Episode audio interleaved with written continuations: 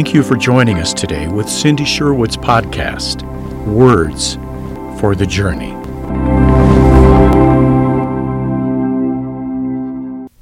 Today we're going to talk about forgiveness, a subject often misunderstood. Forgiveness is a gift we love to receive and hate to give. The problem is if we don't extend forgiveness, we remain shackled to our wounds. Then we never heal. Let's see how we can get past our reluctance to forgiving people. It begins with understanding what forgiveness does and doesn't mean.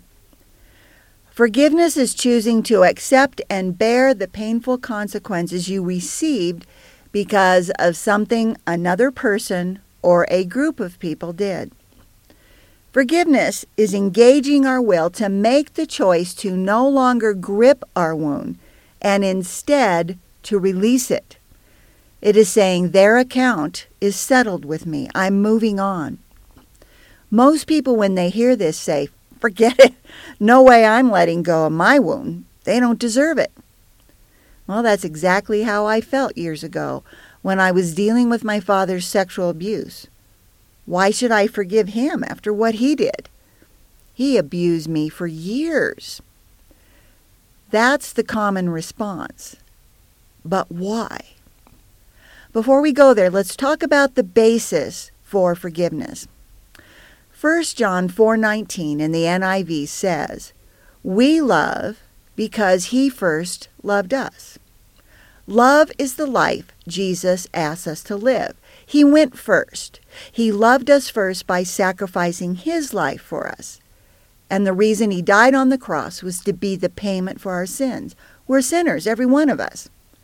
And our sin disqualifies us for heaven, for eternal life with Jesus.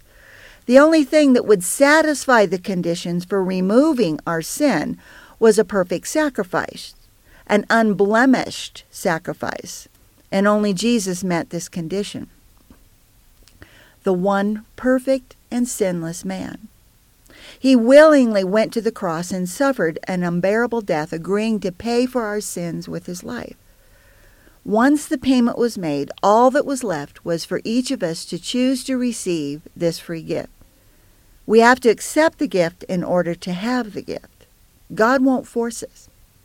This step is what makes us a Christian and heir to the inheritance God has planned for us. If you are not a Christian, I highly recommend choosing to receive this free gift for yourself and becoming one.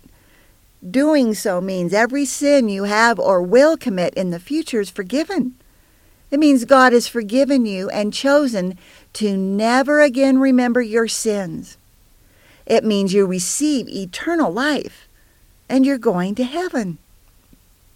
If you are a Christian, congratulations you have received God's forgiveness. Your sins are gone forever. You have God's mercy. That is the basis of forgiveness. God's command to forgive comes from His act of sacrificial love. Because God has been merciful to us, He asks us to give mercy to others. We love because He first loved us. Micah 6 8 is a great guide verse for our daily life. He has shown you, O man, what is good and what does the Lord require of you, but to do justly, to love mercy, and to walk humbly with your God. There's our standard. Do justly, do the right thing. Love mercy, forgive people, and walk humbly. Stop being prideful and let God be in charge of your offenders. I've done a podcast specifically on Micah 6 8 if you want to check it out. It's called Where is Justice? Forgiving others is loving mercy. When we don't forgive others, we are disrespecting Christ's work on the cross. We're saying his sacrifice was insufficient, that it wasn't enough for us.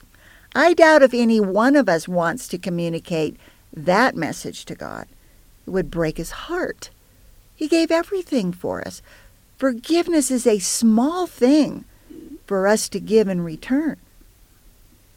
So pride is a big part of our problem. At our core, we think we know better than God. We trust ourselves more than we trust God.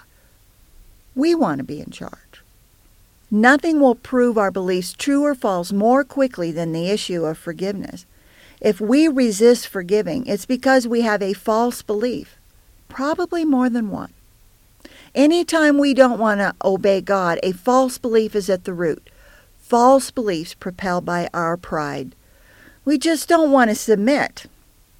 For more on the subject of pride, go to my podcast titled, How Do I Make the Right Choice?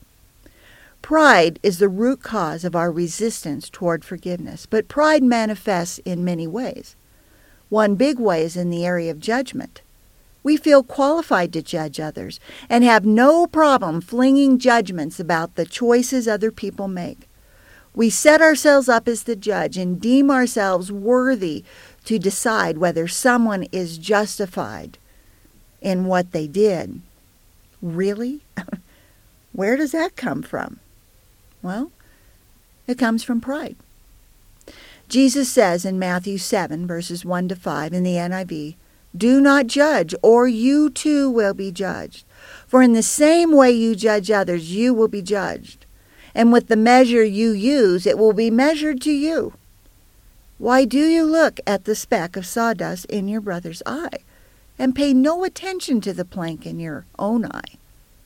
How can you say to your brother, Let me take the speck out of your eye, when all the time there is a plank in your own eye?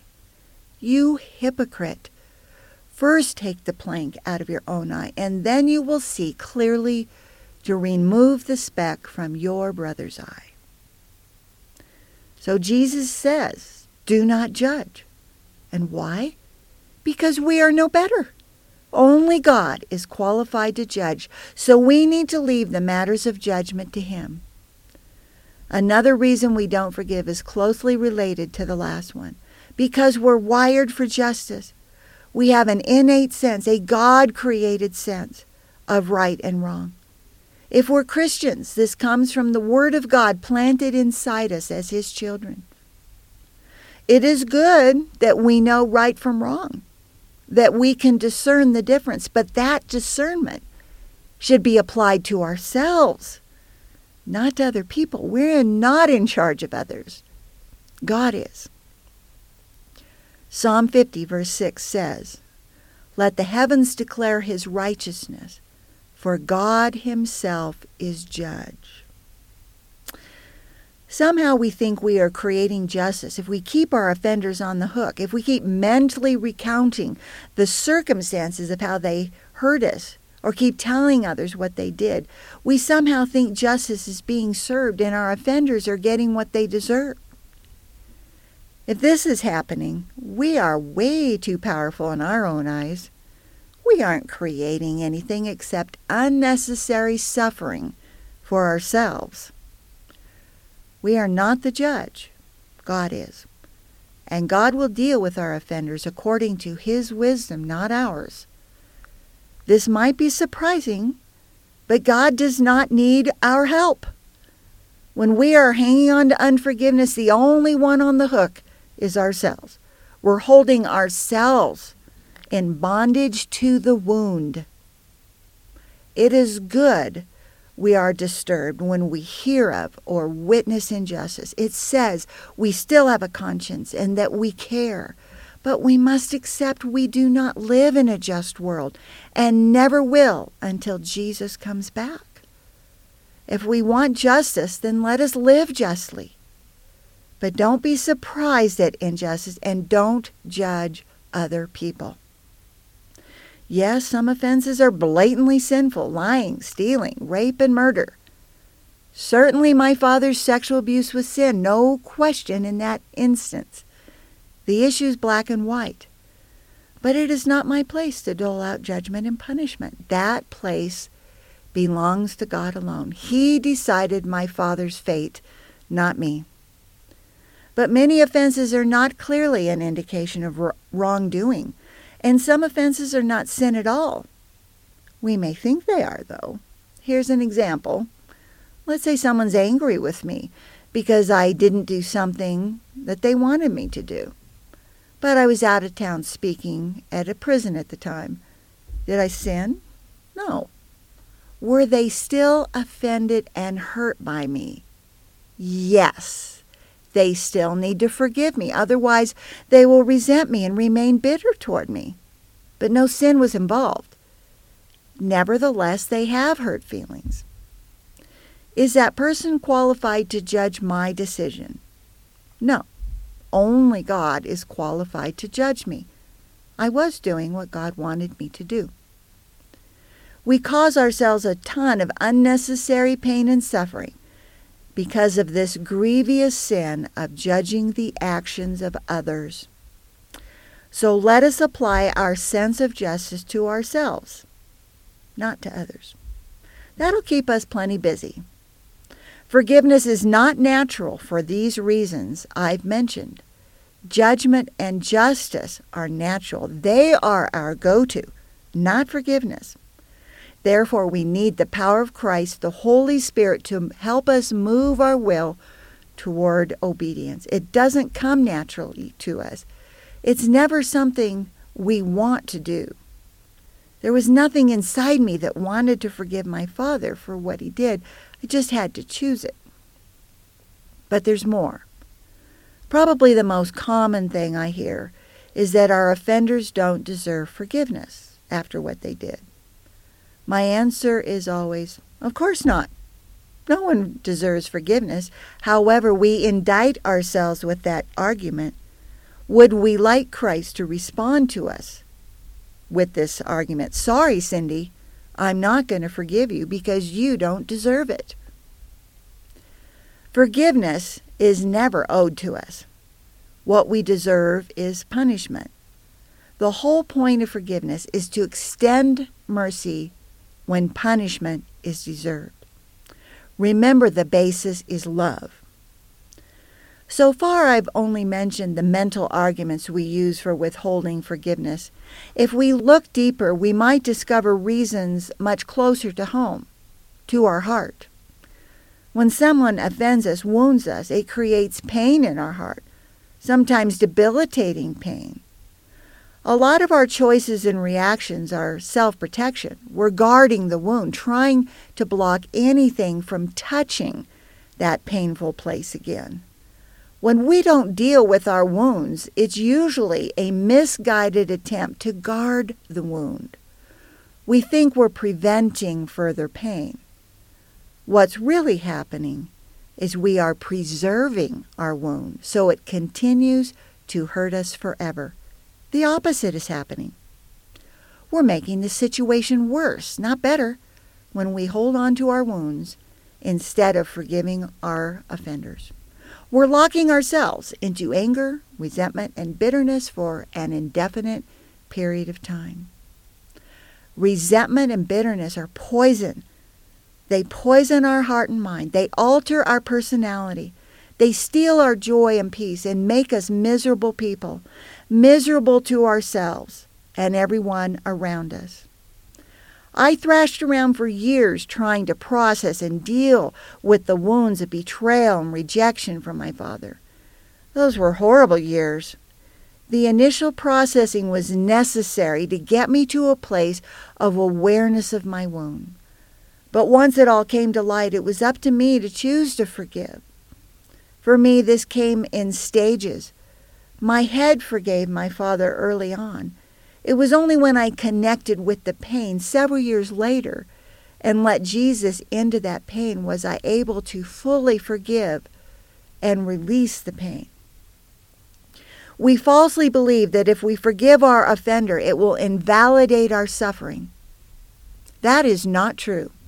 Forgiveness is not a signal that what happened to us is okay or that it doesn't matter. Nothing can invalidate your pain and suffering. You matter. Your suffering matters. My question, though, is this Do you want the suffering to stop? Or do you want this to suffer the rest of your life? Jesus made a way to put an end to the suffering, to heal the pain, to set you free. But you got to trust him and do what he says. You have to obey him. You have to let go of your wound and let Jesus heal it, and that begins with forgiveness. When we don't forgive, we are keeping our wound under lock and key so the pain has no way of being released or our heart restored. When we do forgive, we are unlocking the prison door and opening the way to freedom from the wound. Forgiveness is good for us. It's like taking a two ton weight off our shoulders. It brings more health to our heart, mind, body, and soul than exercising, a spa treatment, two weeks on a warm beach, and eating a kale salad all combined. Forgiveness releases all that poison living inside us so that God's healing light can come and fill the vacuum. Forgiveness restores our peace. It renews our intimacy with God. It gives us strength. Forgiveness makes us happy and whole again. Can you put a price tag on that? I certainly can't. Being free from the pain my father caused me was one of the greatest gifts I've received from the Lord. We somehow think forgiveness is for the other person, and yes, there might be some benefit for them. That depends. But really, forgiveness is for us. It releases us from captivity and sets us free. So I just gave you lots of reasons to encourage you to forgive your offenders, but here's the last one and the most important one. God tells us to forgive. Whether we understand all the arguments or not really doesn't matter. Is it not enough that God says we are to forgive? Colossians 3:13 in the NIV says, "Bear with each other and forgive one another if any of you has a grievance against someone. Forgive as the Lord forgave you. That pretty much sums it up. We forgive because God forgave us and He tells us to do the same for others. All scripture is from the New King James Version, unless otherwise stated. Thank you for listening to Cindy Sherwood's podcast. Visit us on the web at hishealinglight.org to learn more about our ministry please consider rating us on iTunes or your other favorite music app. God's best to you today.